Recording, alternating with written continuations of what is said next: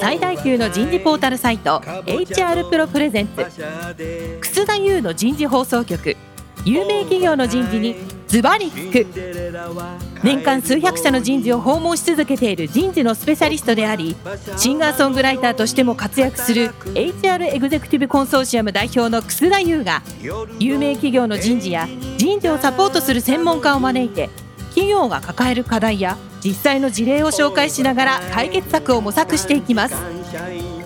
この番組はビジネスコーチ株式会社株式会社ワークスジャパンの提供でお送りいたします。管理職の僕があとはやるから。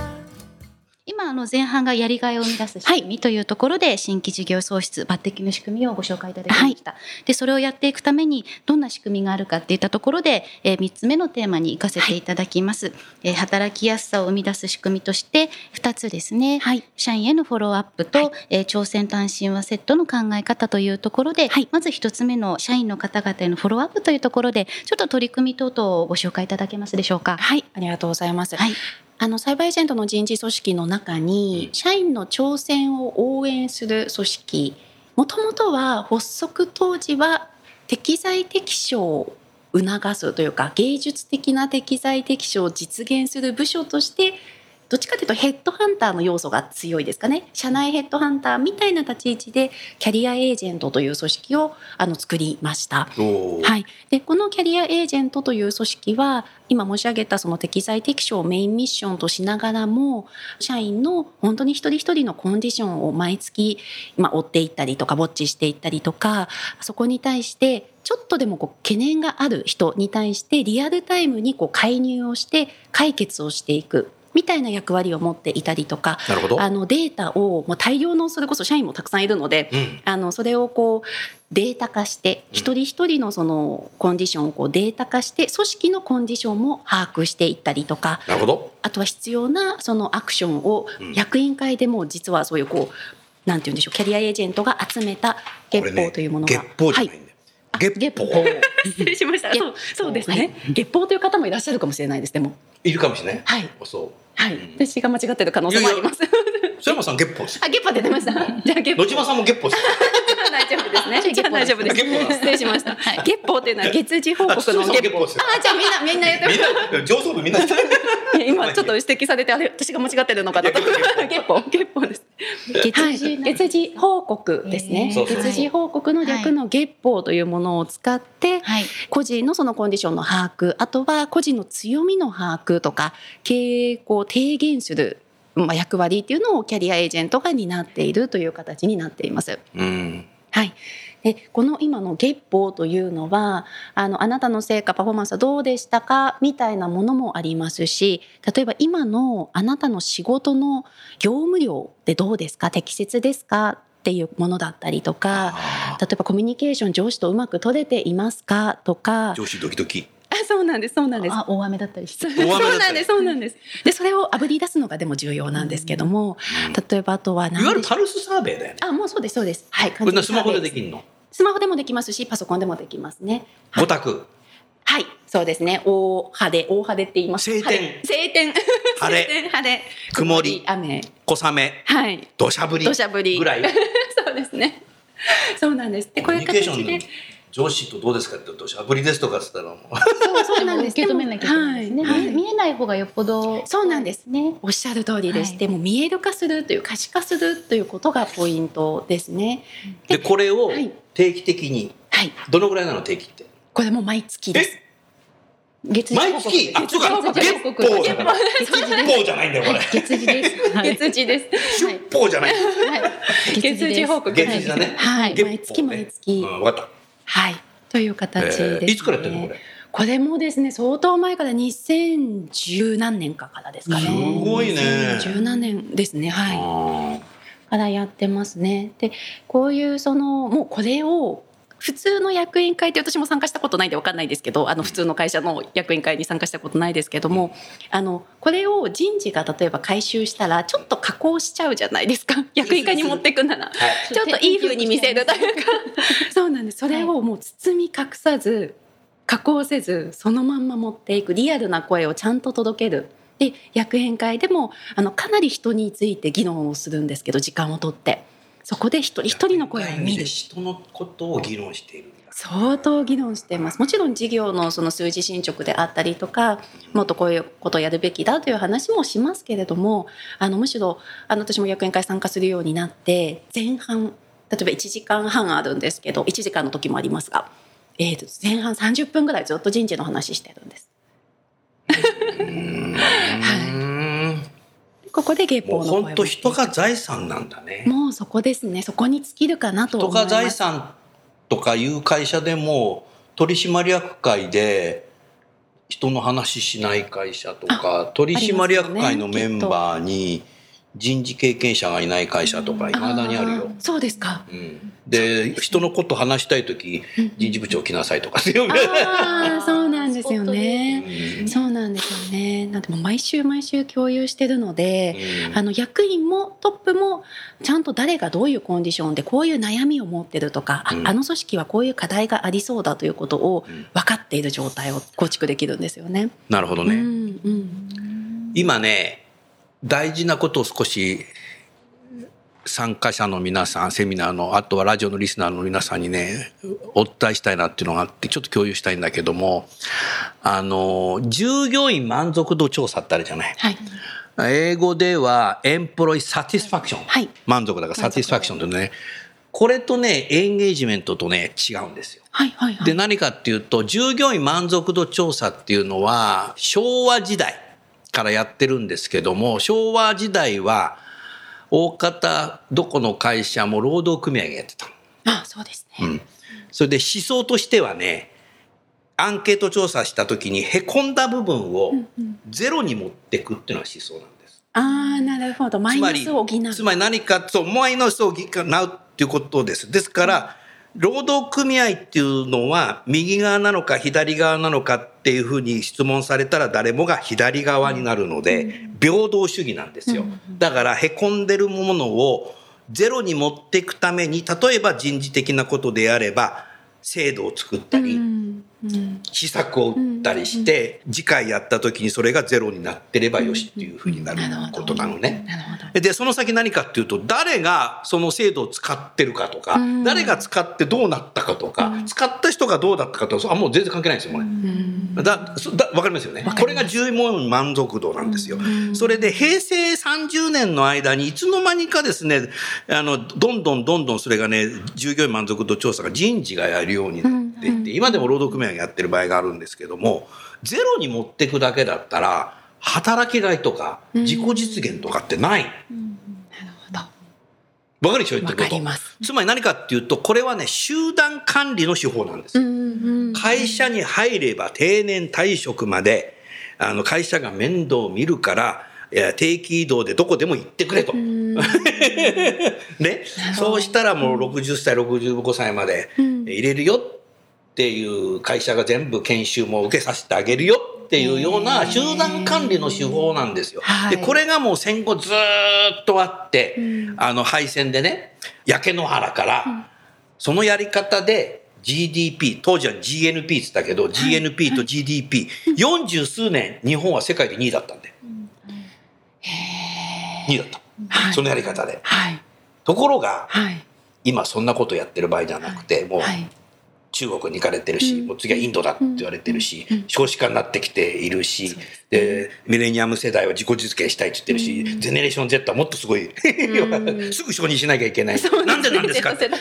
あのー MBO の面接の振り返りで、マネージャーが部下にね、半年前に成瀬さんはあのお客さんきちっとフォローしてなかったでしょって言った時に、はい。成瀬さんは申し訳ございませんでしたってやる世代なんだけども、今のゼネレーション Z の人たちはね、はいえーそれはだって半年前に言ってくださいよってなるので、なんでかっていうと、いいいね世代だから。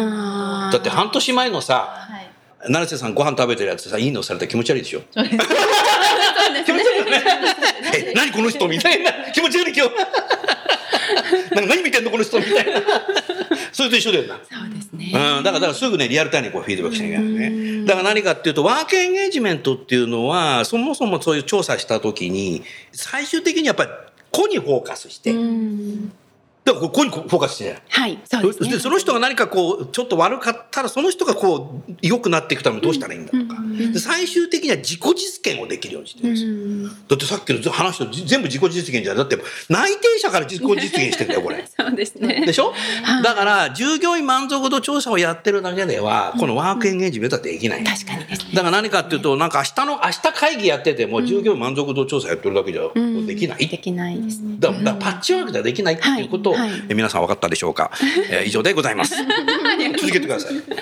ありがとうございます。本当にでもその通りですよね。あのなんかこうこれだけまあこういうこうサーベイというかまあちゃんとこう仕組み化してますしデータベース化してますし蓄積していってその過去のものまで全て見える化しているっていうのがこの月報というものの特徴だったりはするんですけども、はい。なんかデータだけで判断をしないっていうのも一つポイントでやっぱりやってることといえばデータで回収してるんですけども、うんやってることのそのアプローチとしてはもう個別に本当に個にフォーカスをしてアナログなんですよね。すごく泥臭くというかあの一人一人話を聞いて確かにそこが問題かもしれないでそれをじゃあ解決するためにじゃあ人事も動くしあの上司も動くし担当役員も動くしみたいな形で、あの一つの声に対して本当に真摯に向き合ってうん。解決まで導く、でなければ月報に書いてもらう意味がないんですよね。なるほど。あの満足を人事がしてもしょうがないというか「はい取りました。今月も取りました、うん。こんなデータになりました」っていうだけではなくてちゃんとアクションまでセットで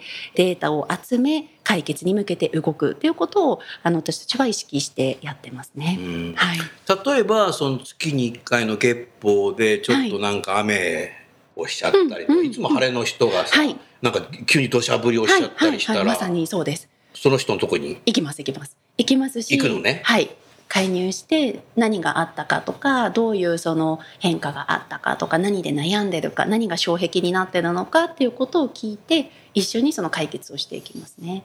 ここにフォーカスしてだろ、はい、すごくアナログね。地味ですけどね。地味ですけどね。地味ですけどでも本当にそれを大事にやってだ。からもう本当今の時代はこれ日本だけじゃなくて世界中先進国はそうなんですけども集団管理ではうんうん。もうちょっとみんなねもう働くの嫌になっちゃうんだよね。やがて働かないおじさんになっちゃうんだよね。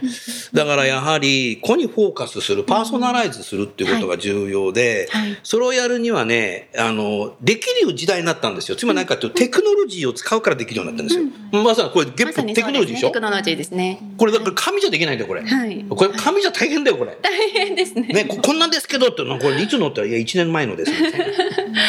ね、はい、だからやっぱテクノロジーを使うことによってねこういうパーソナライズしたことがねできる時代になったので、これが HR テクノロジーのね真の使い方なんだよね。なんか評価となんか退職率となんか掛け合わせてみてなどどういう人が辞めるのかなんかねやってるうちはね 初めの一歩みたいなだるまさんが転んだみたいなそんな感じだよね。ないですね。うんそうですね。うんもうその先を行かないとダメですね。そうそうそうそうはい。だからね、あの、初めの一歩やる人たちはね、マニアックの世界入っちゃうので、け経営には出せないよな。そうかもしあいつなんかれない。変ですよな、みたいな。はいでも確かにそうで、あのなんかこう調査結果とか、うんこういうその分析結果が出ましたとか持ってった日には結構怒られると思います、きっと。役員会でもし怒られるか、ふーん、みたいでも興味ないか。あはいな。。わあ、綺麗ね、みたいな。カラーで出たの？みたいな。そうなんです。それで終わっちゃうな。そうなんです。なんでそれもあってその加工しないというか生の声をちゃんと届けないとミスジャッジしちゃうとかミスリードしてしまうことにもつながりかねないので。だってサーバーエージェントで東証一部上場企業だから、い取締役会なんていうのはキャッシュフロー経営やってるわけだから、全部さ売上とかさ、はいあの固定費とか全部そういうものの、ねし資金うんうんうん。もちろんそうです。ねうん。キャッシュフロー計算あれで見てるわけでしょ帳票で、はい。だから人だってさこんなマニアックでこれやってやったんでこんなんですけどねってもう何なのこれ？みたいになっちゃうねそうなんです。本当にそうですね。だからそれができるようになったんで、うんやっぱりだから今の経営のキャッシュフロー経営に合わせるやり方ってこともしやっぱりサーベージェントやってるっていうそうですね。ことだよね。はい。えー取締役会ではマニアな帳票出してもねそうですね。大きなお世話だよな。そうですね。うんむしろなんかこう、あ、そんな、あの人はこんなこと言ってたんだとか、あの、ここは課題だから、むむしろ自らそこをちょっとこう解決するわっていう役員も出てきたりとか、もうそういうこう当事者意識をもう高く持って、みんなで解決していくみたいなところはすごく大事にしてますね。これもなんでカルチャーなんだと思うんですけどもね、うん人をちゃんと大事にする人をちゃんとこう個であのフォーカスをしてアナログに解決をしていくみたいなところもカルチャーなのかなと思います。なるほどね。その月報というそのテクノロジーですよね、をあの活用されてと見える化をして。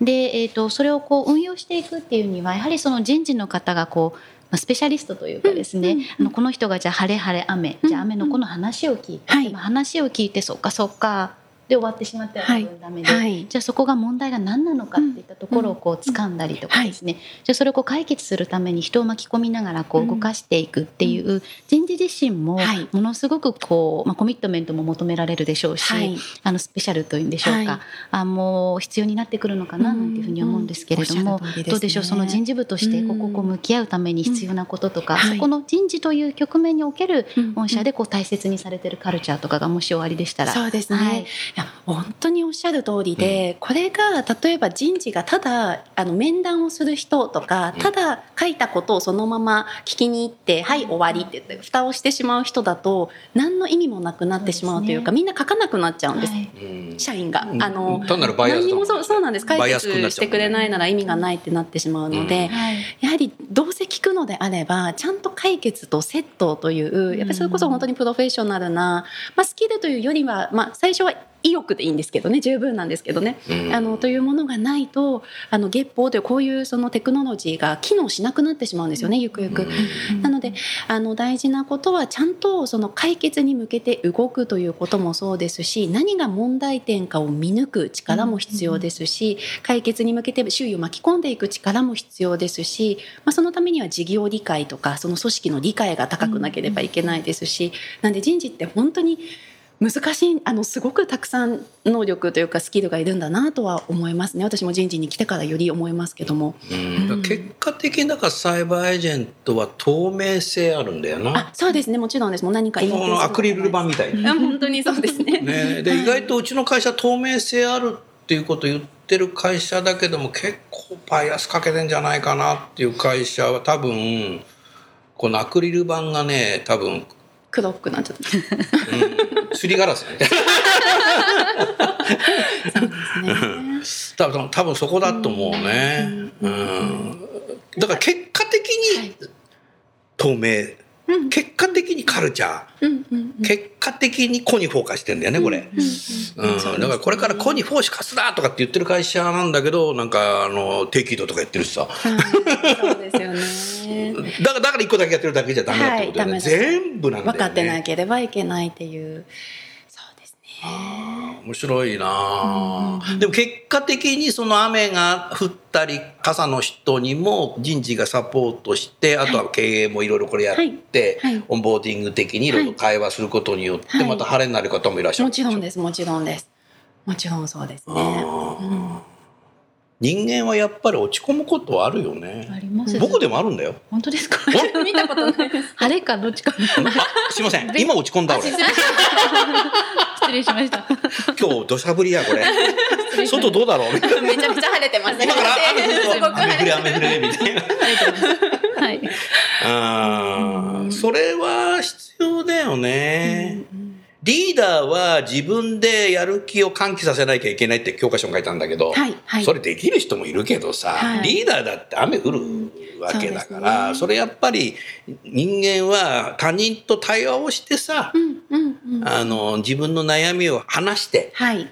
それが解決できなくても喋ったことによって楽になって曇りになっていくっていうことあるよね。ありますね。あるよね。何でも話しなさい。そうですね。何でも話しなさい。あるよね。だだからやっぱりこんなデジタルの世界に入ってきてるけども、うんうんこれやっぱ人間同士で対話するっていうのはね、はいこれ重要でね、これチャットボットじゃダメだと思うね。俺そうですね。重要ですね。あとはやっぱりそのこれをこの結果を、その先ほど耳が痛いこともたくさん聞くっていう話を、うんあのしたと思うんですけどもそれをちゃんとこう直視するというか課題を直視するその受け止める力みたいなものもリーダーにも必要ですし、うん会社も必要だと思ってるんですよねおっしゃる。とりだ。なんでそれこそ透明透明にしなければいけないっていうのはリーダーにもそこで会社にも。会社にもどちらにも必要かなと思います。あそこができてなかったちょっとじゃあ反省してちゃんと次のアクションにつなげようという振り返る機会を振り返るというか反省ですよね反省しながら受け止めていい方向に変えていく変化していくそれこそっていうことが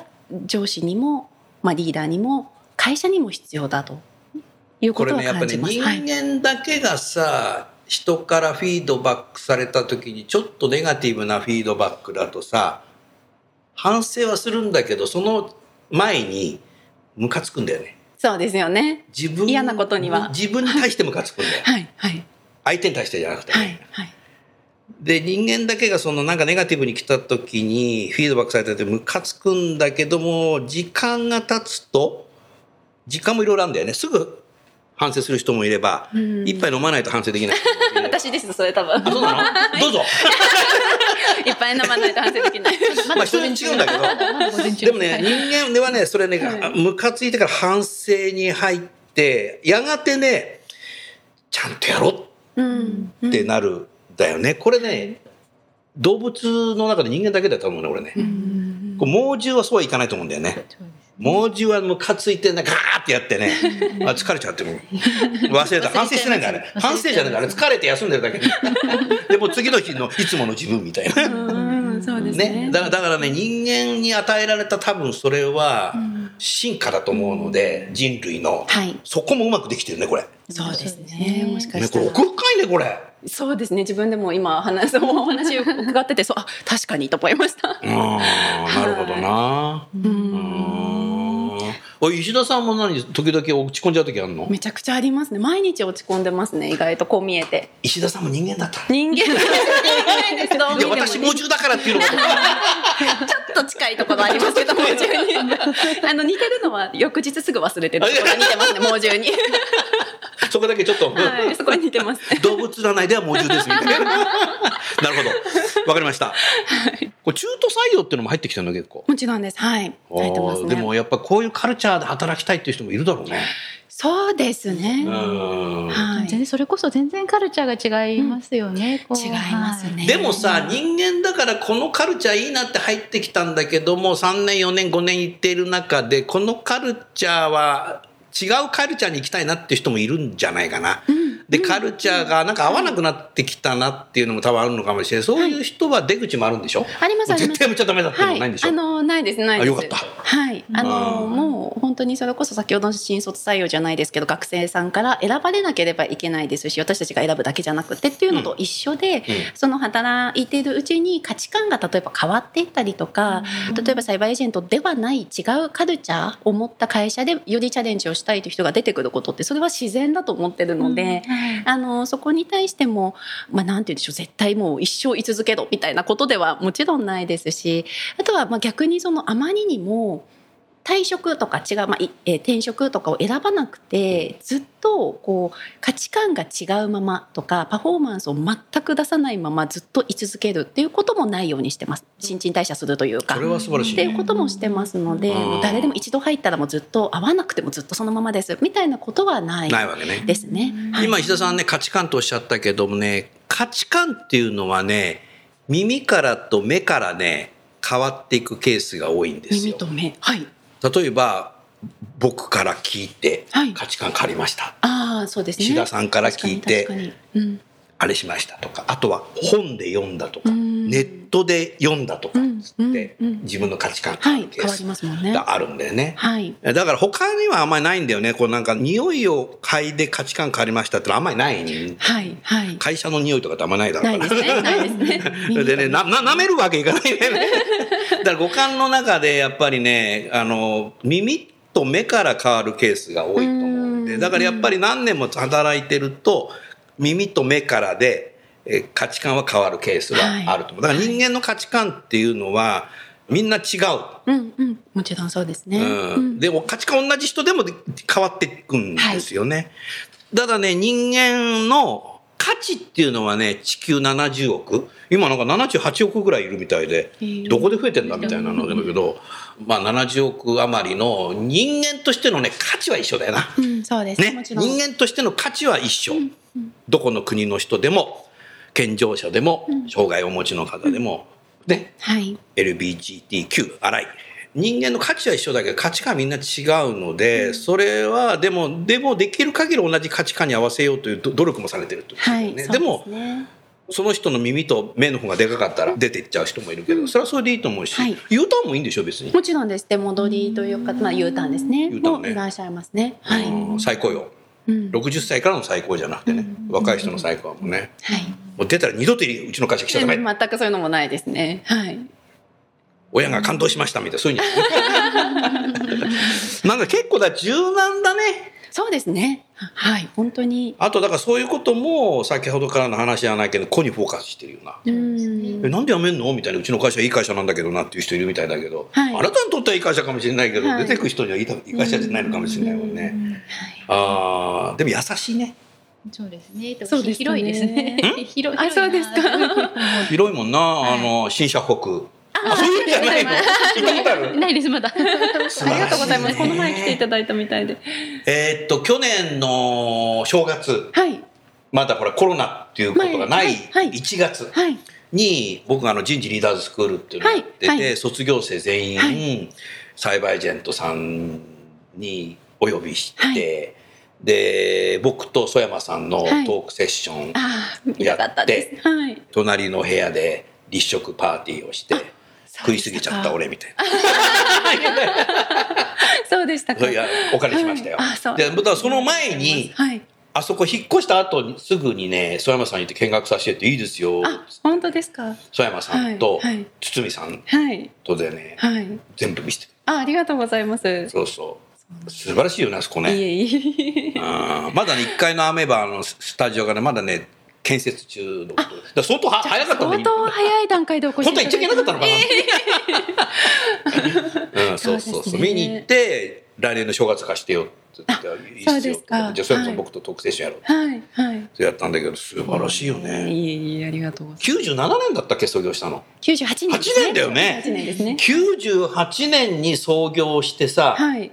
昔の僕本社も知ってるんですよねあのはいガラスにさ、はいはいトトイレで見るとさ、いトイレのガラスで見るとあれがはいはい。ミッションステートメントがミッションス。テートメントがね、はい字字がね裏返しに書いてあるんですよでもトイレでねこうやって手洗って見るとね鏡でね字よくご存知です。だからトイレで手洗ってる時にそれミッションステートメント読めるようになってるそうですそうです。もう今ないんだよねななくなっちゃったんですけど。昔なんか部屋ごとなんか。かねあのねなんだっけあのくす玉があったりしてさ、はいはいはいはい。予算達成するとくす玉くす玉がバーンとそれは今もありますね。今もあったりします。くす玉だからすねすごいんだよねうん会社の中のカルチャーもすごい演出が演ね出をすごく。演出の会社なんだよ大体そうですね。あそうですね。演出ぜひお伺いしたいなと。さっきあの、はいまあカルチャーっていうところとか価値観っていうふうにおっしゃっていて、多分その取り組みとしてそのこう感じ取る。こともできるかと思うんですけども、はい。よくこうカルチャーとかというとそれこそシャゼじゃないんですけれども、うんうんうん。もう書いてあって、はい。昔だとこう朝礼で読み上げたりとか、そう一そういうなんちゃら。みたいなフードって書いてある。そういう結局み目に見えないところですよね、はい。に関してどうやってその伝えていくのかとか、はい。どうやってこう伝わってるかどうかをこう測るのかっていうふうになるとやっぱりその演出の部分っていうんでしょうか、うん。なんかその辺具体的なところもしぜひぜひ。はい、シェアとしていただければと思います。このまさにもカルチャーって一朝一夕で作られるものではもうないので、本当にこう何か一つドンってやっていきなりカルチャーが作られるっていうことではないと思ってるんですよね。はい。なので本当に細かい積み上げではあるんですけども例えば今おっしゃっていただいたようなミッションステートメントという、うんあの行動指針があるんですけれども、あのその多分検索していただくと出てくるんですがサイバーエージェントのミッションステートメントというふうに調べていただくと、まあ、それをあの例えば鏡に映して社員の目に触れるところに最初は置いていった。でそれがでも浸透していった時にまあ外して、まあ、誰もがでもカルチャーとして例えばあの挑戦した歯医者にはセカンドチャンスをとか、あの採用には全力を尽くすとか、まあ、会社としてこう大事にしていることがいくつかわっと並んでるものがあるんですけども、まあ、それをあのただ会社が経営が言ってるだけとかではなくて実際にそれが実例としてあるとか、あのそれが本当にこう根付いているものなんだよっていうことを事例を持って解決していくというか作り出していく。でそれがカルチャーに結果的になっていく。みたいな工夫をしていたりもしますし。あとは例えばですけど本当にちっちゃいですけどあのくす玉もそうですしあの例えば新入社員とか中途入社で新しく入ってきた人のオフィスの、まあ、テーブルですよね、にウェルカムバルーンみたいなもの。知ってる知ってる知ってる。あありがとうございます。ありますか？でそこに。行った時にあれ何なの？って説明してくれた。そうなんですそうなんです、うんでそれももう歓迎するフードというかあの名前も書いてどこどこの南極になんとかという部署に新しい方が入ったということも分かりやすくして早く馴染めるように工夫をしていったりとか、まあ、オンボーディングの仕組みの一つですけどもとかあれマークシティの時もやってたんだ。やってましたやってました、はいとかでも本当にちっちゃいことを上げ出してしまうとキリがないぐらいいろんな演出をしてるんですけども、うん。まあ、なんで一言で言うとこう会社が自分ごと化するというか、あこの会社で頑張ろう成果出そうって思ってもらえるような工夫をたくさん散りばめてるっていうことなんじゃないかなとは思いますね。チームというか、うん、チーム一体感をすごくくやっぱり大事にしている。それね、はい。外部のお客さんに対してもあるんですよ。石田さんは外部の人じゃないから経験しないなるけども。はい、僕昔初めてサイバーエージェントさんに行った時にそれこそあの鏡の時ね、はいはいトイレの鏡、はい、相当前だよねあれ。はい、すごく前です。相当前だよ、はい、まだ上場する前だよだからね。そうですね。うん。そうでした。その頃から、佐山さんを訪問した時人事のフロアに入った瞬間に、はい。人事の人は全員立ったんだよああ、そうですか。それでこうはこうご挨拶するんだけどさみんな仕事してないのかと思ってあそうそういうことじゃなしてなかったかも下りはちょっと間違ったねはい。すごいよねね。とかそうですね。すあああいうのがもうカルチャーになってるよねそうですね。あとはなんかこう例えばその時々にスローガン的なものもできたりとかして、うん例えば。えー、と低姿勢っていうあの低姿勢っていうのは低姿勢低い姿勢でっていう低姿勢ですね。うんっていうのをとにかく大事にしようっていう、なんで例えばあの1分2分会議に遅刻しても大丈夫だみたいなこととか、うん。っていうのをもうやめろと。いやいやそういう会社じゃないみたいな。低姿勢なら低姿勢ってもう打ち出してそしたらあの自販機とかから出てくるコップにも低姿勢って書いてたりするんですえ？とか本当にちっちゃい。会社だから。そうなんです。なんでその時この1年は例えばこういうスローガンであの会社全社で頑張るぞっていうそのなんかメッセージですね。これも経営メッセージななんだと思ってるんですけど、うんあのみたいなものをこう浸透させる仕組みみたいなものは本当にこう手間暇かけてるというか努力を惜しまないみたいなこともやっていたりしますね。でもその言葉自体もどの部署の人でも、はい。どの年次の人でもこうはい。受け取れる、そうですごくシンプルで分かりやす。いシンプルなもの。ですよね、ついなんか営業部門だとうん何億とか達成みたいな。じゃあ管理部門の人はどう目指すのっていうようなところそれどこの会社？あえー。今日社長聞いてるよ。いいですあの透明性。ですね。透明性。画面は透明だけどみたいな なんですけど、うん。そこのど全社員がこうその自分がじゃ自分の仕事に置き換えた時にこの低姿勢ってどういうことだろうとかっていうふそうですそうです目指せるこうすごくシンプルで分かりやすい言葉のチョイスがさすがですね。ねだから目標を浸透させるとか大事にしていることを浸透させることっていうのもこれもただただ上の人が言ってるだけだと浸透なんて多分一切しなくって、途中で止まるよえね止まります止まります。あと回覧みたいな。えそうですそうです。うん。なんで組織が同じ目線を向くというか同じものを見るとか同じ方向性で頑張るっていう時にやっぱりそれを浸透させる工夫がないと、まあ、目標一つとってもそうですしスローガン一つとってもそうですしミッションステートメント一つ、まあ、行動指針一つとってもそうですし、まあ、もっと言うとビジョン会社のビジョンもそうですし、はい。なんか誰かが言い続けたくなるような仕組みをちゃんと作るというのはうん。意外とすごく重要かなと思ってますね。このコロナ禍に入ってどこの会社もね1年ぐらいこう在宅勤務っていうのを経験して、この間なんかもえこの1年で2回しか会社行ってないとかって言って人、はい、結構そういう人多いねです人事ね。多いですよね。でそういう中でテクノロジーをみんな活用するようになったなと思ってるんですよね、オンラインセミナーとかさ、オンラインミーティングなんていうのね、はい。だけどねテクノロジーはね管理監視ししやすいんだよね、うんうんうんうん。ね成瀬さんは8時50分にパソコン立ち上げたな、はいはい。ね。石田さんはすごいな。8時半にパソコン立ち上げてる。楠田君9時50分に立ち上げてたでしょ 昨日とかってさ。これ監視、管理監視で、ね、あいつやめんじゃねえの？とかさ。どんどん性アクセスに持っていくっていうさ、あのー、なんていうの、ピープルアナリティクスじゃないけど、使いがちじゃない。ね。ででもないんだよ、こういうの、この会社。確かにもう信頼関係が前提としてあるので、はい、もう一切そういうこう監視とか管理みたいなことは全然ないです、ね、テクノロジー本当監視しやすいじゃない、はい、だからさ、はい、みんなのじゃあ家にさ監視カメラ置いちゃおうかとかさ、いやでもそれ、うん、そういう会社はないけど、ね、しやすいよね。はい。それないそうですね、まあ、もちろん一方で例えば働きすぎをちゃんとこう管理する監視監視というか例えば時間外の労働が出ないようにコントロールするとか、うん、もちろんそういう管理はしますけども、どね、はい、人をなんかこう見張って何分にパソコン立ち上げたとかさ。そうですねサボってないかみたいなチェックをしたりとかはしないですね、うん、はい、性善説が人事が性善説ですって言ってても結構現場のマネージャーは性アクセスに使ってるケースがあるけど、それがね現場のマネージャーも人事も経営も、はい、はいみんな性善説をもとに前提でこれはね制度じゃないよ。カルチャー。はカルチャーですね。明日からやろうって言ってもできない。そうですね。そうですね。これはねサイバーエージェントの特徴なんじゃないかな、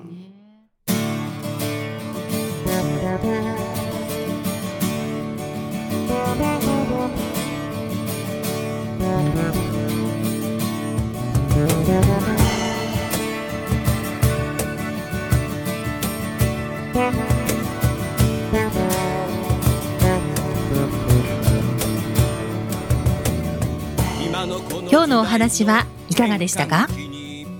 楠田祐の The Times Will Change。時代は変えられるとともにエンディングといたします。この番組は日本最大級の人事ポータルサイト HR プロのウェブサイトからもお聞きいただくことができます。HR プロでは人事領域で役立つさまざまな情報を提供しています。ご興味がある方はぜひウェブサイトをご覧ください。この番組は人と組織の生産性を高めるビジネスコーチ株式会社。企業の人材採用支援キャリア支援を通じて人と企業の持続的な成長と価値創造に貢献する株式会社ワークスジャパンの提供でお送りいたしました。それでは来週もお楽しみに。